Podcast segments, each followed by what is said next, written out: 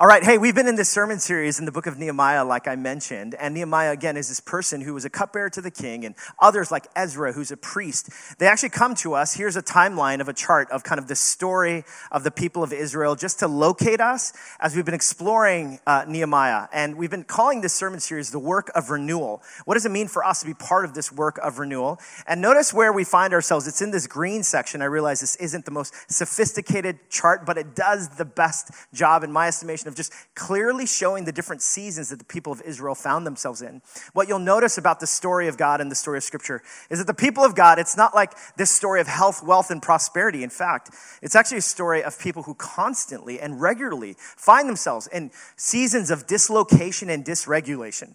So, Nehemiah, in this green section, the period from the exile to the Messiah, who's Jesus, it's this time when the people of Israel have been exiled to Babylon, and slowly there's a group that makes their way back to rebuild the wall of Jerusalem. They're not in any position of positional power or financial power. Instead, there are people who are desperate to see God move to fulfill the promises of God people who have felt a longing and dysregulation and this is where nehemiah finds himself. Now we've been exploring different themes of how nehemiah he finds his own voice in being able to approach the king. Uh, he's someone who also is, is someone who's able to assess with reality as we talked about last week give a, an honest assessment of the predicament that the people find themselves in as they examine the walls and the rubbles and the ruins um, and the fi- that have been destroyed by fire as well as kind of conquest. And so we come to this passage now, this riveting passage. And notice how this riveting passage begins. Look what it says. It says, Eliashib, the high priest, and his fellow priests went to work and rebuilt the sheep gate and if you notice in the scripture reading, there's actually 32 verses that basically have the same rhythm and cadence to it. And it's constantly the same thing. It's basically Zakkur, son of Imri, built it next to them. The fish gate, meanwhile, was rebuilt by the sons of Hassenaah, and so on and so forth. Now, in total, in chapter 3, there's actually 74 names that are listed as part of this rebuilding project.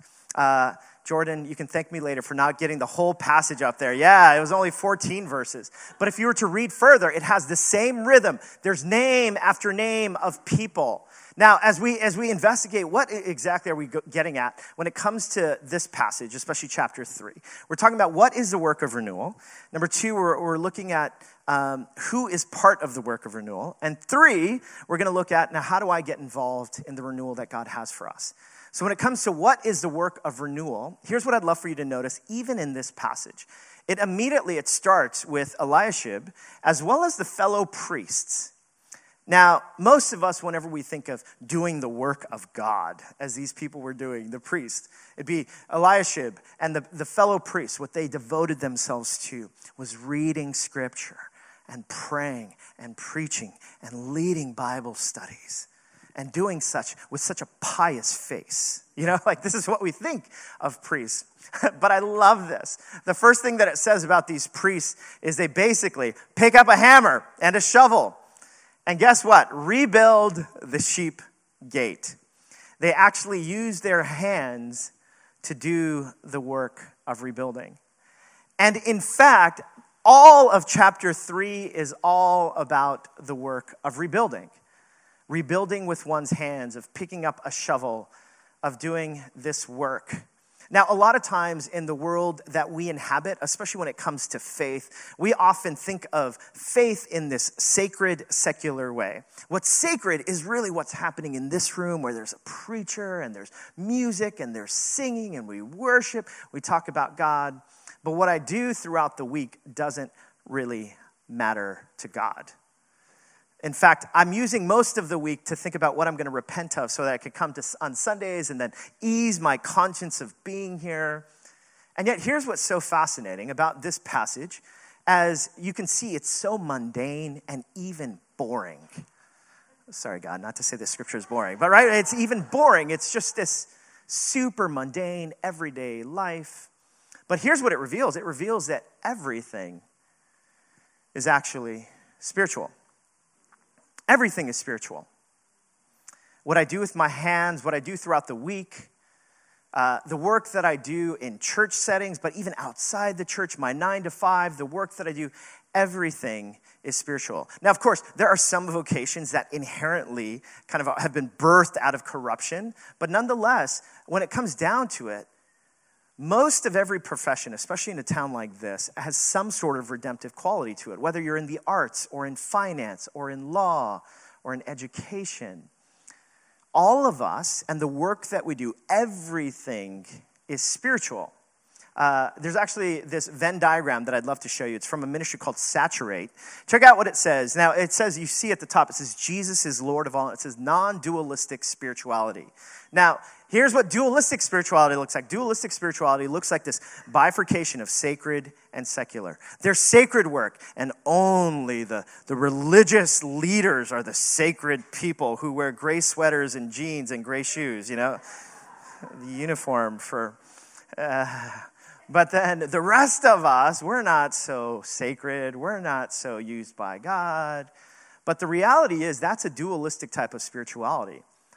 Um, what God is inviting us to is an everything is spiritual kind of spirituality, where every part of our lives, what we do Monday to Friday, what we do on the weekends, is spiritual. Now, as someone who kind of grew up seeped in this idea that what is spiritual is doing the Lord's work, uh, and uh, being a vocational pastor, I remember like one of the things that was very new for me was when we um, when we had our first child, David, and he was a little toddler. He's 11 now, but I remember like Tina, my wife, would say, "Oh, can you can you sit with David and could you read him a book?" And like immediately, I was like, "It's not my job. Like I'm a I'm a like, I'm a man, first of all, and I, I don't do that kind of thing. Now, you got to understand the reason why these thoughts came to me was because what I grew up with was like my dad did not spend any time with us as kids. In fact, he later on he became a vocational minister, and his uh, everything that he would tell us was like, "I am here to do the Lord's work," and it was almost at the expense of his family. And so, as a result, like when my, my wife asked me to read a book to my son, I'm just like, talking to me? Like, isn't, isn't that your job? You know? And she's like, no, no, I want you to do it. And I'm like, okay. You want me to read the Bible to him?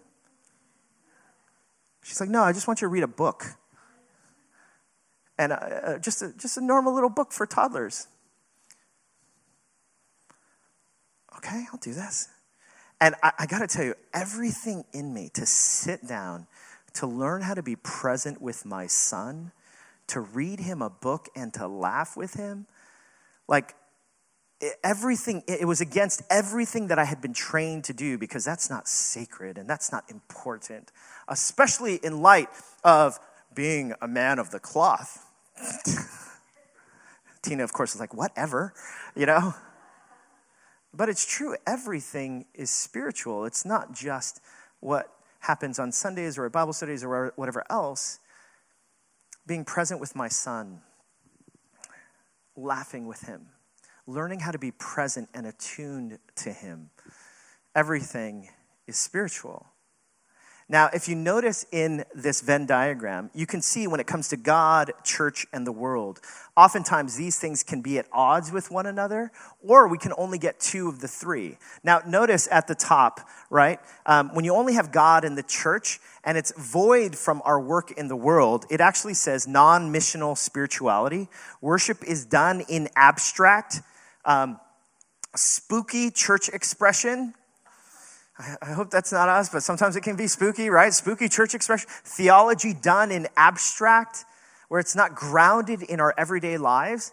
Now, that's one kind of way in which we might view the world that's void of the world. Now, notice the church and the world that's void of God, the presence of God. It says technique oriented faith, dry religiosity, uh, moralism, and legalism that we can easily fall into where it becomes far more formulaic and it's not about meeting the living God. Now, meanwhile, God and the world, there's God's presence in all things. We've talked about common grace. Um, now, look, we're looking for that middle section in the Venn diagram, unifying our lives under God and sanctifying the everyday. That what we do in our everyday lives and journeys at work, and hopefully being a people of renewal, Whether we're priests or we're carpenters or we're in finance or education, like I mentioned, we are a people that all of life, we approach it in such a manner in which everything is sacred. And we bring it before God. Now, this is what Christians believe not that there's this bifurcation between sacred and secular, but that everything is spiritual. Now, if that's the case, if it's the case that everything is spiritual, the work that we do Monday to Friday, uh, as well as on the weekends, is spiritual, then who is part of this work of renewal? well, it only makes sense then that, that to, to do the work of renewal, if we could go to the next slide, it means that each one of us, uh, oh, thank you. Uh, to do the work of renewal, yeah, we'll go to, Okay, let's start there. Jesus followers are needed everywhere. Now let's go back to this passage. Because check this out. Look at what it says. In Eliashib, the high priest and his fellow priests went to work and rebuilt the sheep gate. And Zaccur, son of Imri, built it next to them. Uzziel, son of Harhaiah, one of the goldsmiths, it's mentioned this person's profession repaired the next section, and Hananiah, one of the perfume makers, made repairs next to that. On and on, it talks about different people and their names. Like I mentioned, 74 different names. And I, I love how these little clues are given. There's priests, and there's perfume makers, and there's goldsmiths, and there's sons, and there's daughters that are mentioned all throughout chapter 3. And what does that reveal to us? It means to do the work of renewal, everyone, Jesus' followers are needed everywhere. That every single one of us then participate in the work of renewal. It's not just like, oh, there's just those spiritual all stars over there, and they're the ones who are doing the work of God. No. What if each one of us took on this call to be people of renewal? Now, I realize some of you might be saying, like, oh, well, I'm a stay at home mom right now, and I don't know if, I, but do you realize the work that you're doing in rearing your child, lovingly committing to them, the work you're doing in strolling them around and bringing so much joy to the city, because isn't that true? Like most of us, whenever we see a baby in the city, it's so awesome. Um, all, see, every one of us is needed in this work of renewal. Whether you're a perfume maker, a goldsmith, or a priest, everyone is required. Everyone. Now, um, there's actually this story from May of 1940 um, Allied forces had become stranded on a beach called Dunkirk. Anyone heard of Dunkirk or seen the movie? Now, Dunkirk was this area where, again, these Allied forces were stranded there, over 400,000 soldiers. And so, if we could show the image, we're stranded there. British and French forces um, tried to stave off Germany from attacking because essentially these soldiers were um, they were resigned to dying on this beach somehow.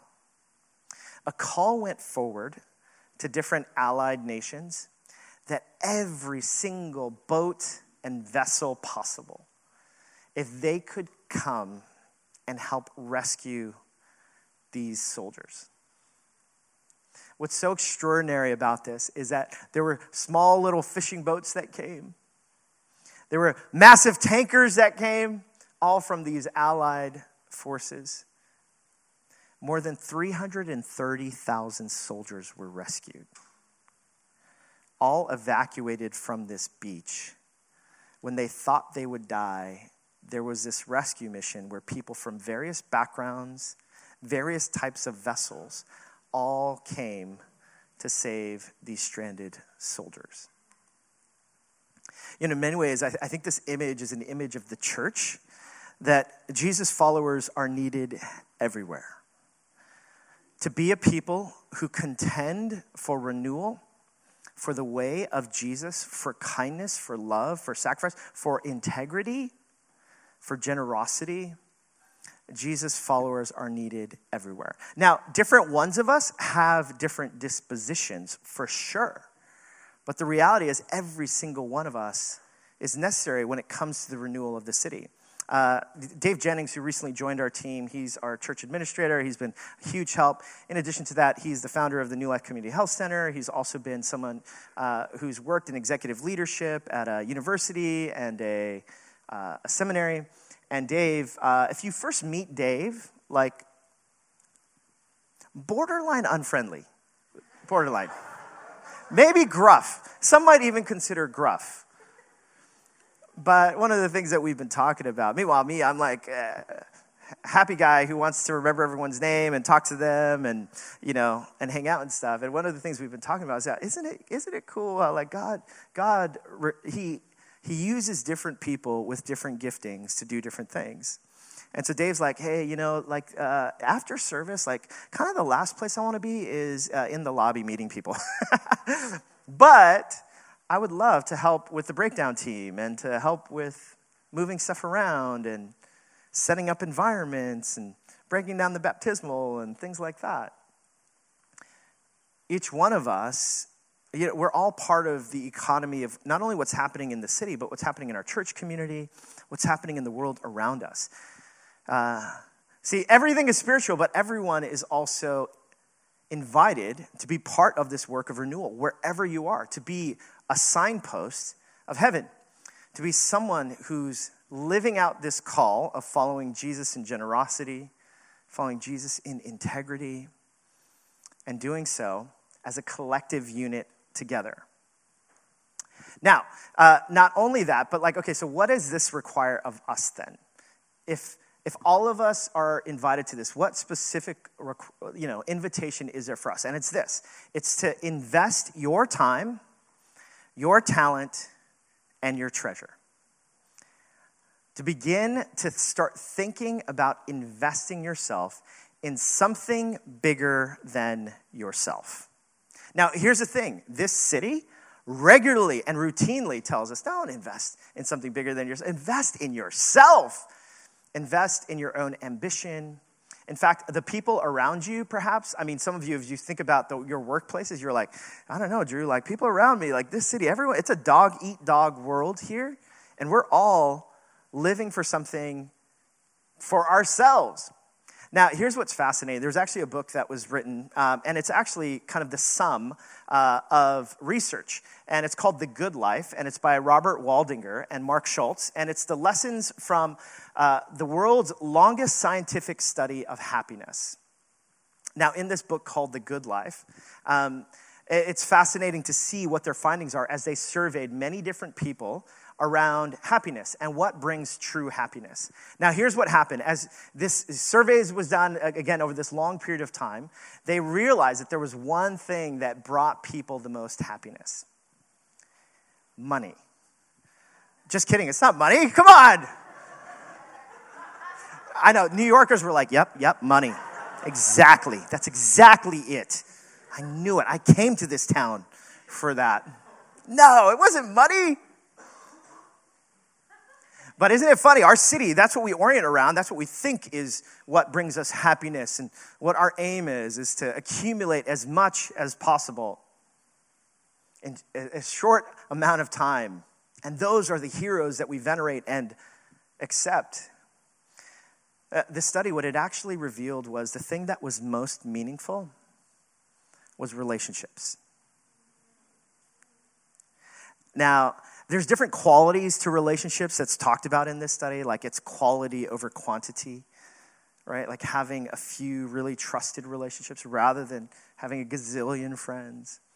Uh, it talks about like kind of how do we steward and invest our time.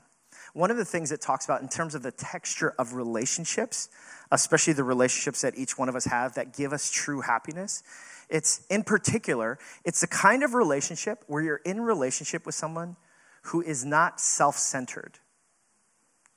And you yourself are not self centered. Now, you know what I'm talking about, right?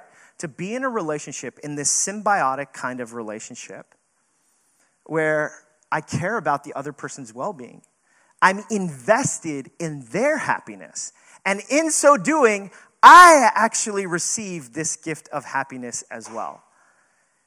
And if we're both doing that for one another, then it's not this self centered, self absorbed kind of happiness, but instead, it's an incredibly long lasting kind of happiness. Now, isn't that fascinating? Because here's what happens in the city around us, we start thinking about ourselves. And especially when I'm going through something difficult, I think what I need to do is I need to pull back from any engagement with relationships and just be in my own self and in my own feelings and on Netflix. Like, that's what I need. And yet, the invitation is actually the best thing you can do for yourself is actually begin investing yourself in another relationship, not only for your own self promotion, self good, but actually for the good of others. That is the good life. To live this life of an outward orientation, to live for something bigger than yourself. Now, here's what's interesting Cesar Chavez, a humanitarian worker out in California, he has this phrase, and I realize uh, this is just a descriptive phrase that I, that I found so compelling that I, I I'm using, obviously, it's out of context for this setting, but I, I just wanted to point out what he writes. He says, The poor have time and the rich have money. Uh, the reality is, some of you, you're like, Yeah, Drew, I'd love to do that, invest all that stuff, but like, honestly, I don't have time. You probably have money. And maybe you're working so hard for money, and maybe what God is calling you to do is to take steps of faith to start leveraging your money more generously, to give of that. Now, realize some of us are in professions where we maybe we don't have a whole lot of money, but we've got time and we've got energy and we've got talent. And maybe the call for you is to start thinking about how to use those gifts and talents and times for the good of others. Now, uh, here's the thing though, right? This sounds so idealistic. Uh, and some of you, even as you're listening you're like, dude, this is so idealistic. Have this vision for living beyond yourself. Um, and I, I love how Shane Claiborne puts it. Look, here's what he says He says, Everyone wants a revolution, but no one wants to do the dishes. I mean, that's what we've been taught, especially as young people. We've been taught to dream big, change the world. But at the end of the day, no one wants to do the dishes. I don't want to help build the dung gate. I was just thinking about that, right? Like, it's talking about, I don't want to help do that. But see, if all of us can be part of this work with our time, our talent, and our treasure, then something extraordinary can actually be done. Now, here's the reality. Like I said, as you've lived in the city, you and I realize, though, you're like, you know what, though? Like, Drew, I love this vision, but the people around me, they don't care about living for something bigger than themselves. They're looking to get their next promotion, they're looking to get bypass everyone else. My boss is kind of looking to probably exploit me as much as they can. I mean, here's what happens, right? We enter into this, like, kind of this naive view of the world, like we're, we're in it for renewal and God has called us. And then there's reality that punches us in the face. That's kind of like, wait a minute, like everyone else in the city, though, they're just all in it for themselves. Here's what I got to do I better get mine and get out. I mean, isn't that how most of us appro- approach life in the city and in the world around us? Now, here's the uniqueness of Christianity. Now, I realize if you're someone who's not a faith, as I basically share this next point, I realize that some of you are going to be like, oh, you know what? I don't want to follow that. And I get it. But honestly, I feel like it's my job to actually present this to you to show you that it's a distinctly Christian view to actually call you to this kind of life. Because the Christian faith has always been an invitation to live not for yourself, but to live for something bigger. To give your life to God out of love and service. Now, that is different than the ways of New York, different than the ways of the world. But to be a people who say, I live for something bigger. You see, Nehemiah was one person who did this, but there was a true and better Nehemiah to come. Jesus himself would come into the world as a servant to live and to die on your behalf and on my behalf. To base himself so that others might be exalted. And in so doing, reveal to us that the heart of God towards us is actually one of self sacrificing love and showing us that there truly is a better way towards the good life. And the better way towards the good life is to be someone who's captivated by a vision of a God of tremendous love and sacrifice who shows us that this is a better way. Look at Philippians chapter 2. This is what it says. It says, Therefore, if any of you have any encouragement from being united with Christ, if any comfort from his love, if any common sharing in the Spirit, if any tenderness and compassion, then make my joy complete by being like minded, having the same love, being one in spirit and of one mind. Do nothing out of selfish ambition or vain conceit. Rather, in humility, value others above yourselves, not looking to your own interest, but towards the interest of others. What a beautiful vision. What if our families began to look like that? What if our neighborhoods began to look like that? What if our, our workplaces began to look like that? What if our churches began to look like that? What if our city began to look like that? Maybe that's when and how renewal would happen. All of us playing a part in this grand story of renewal that God is doing.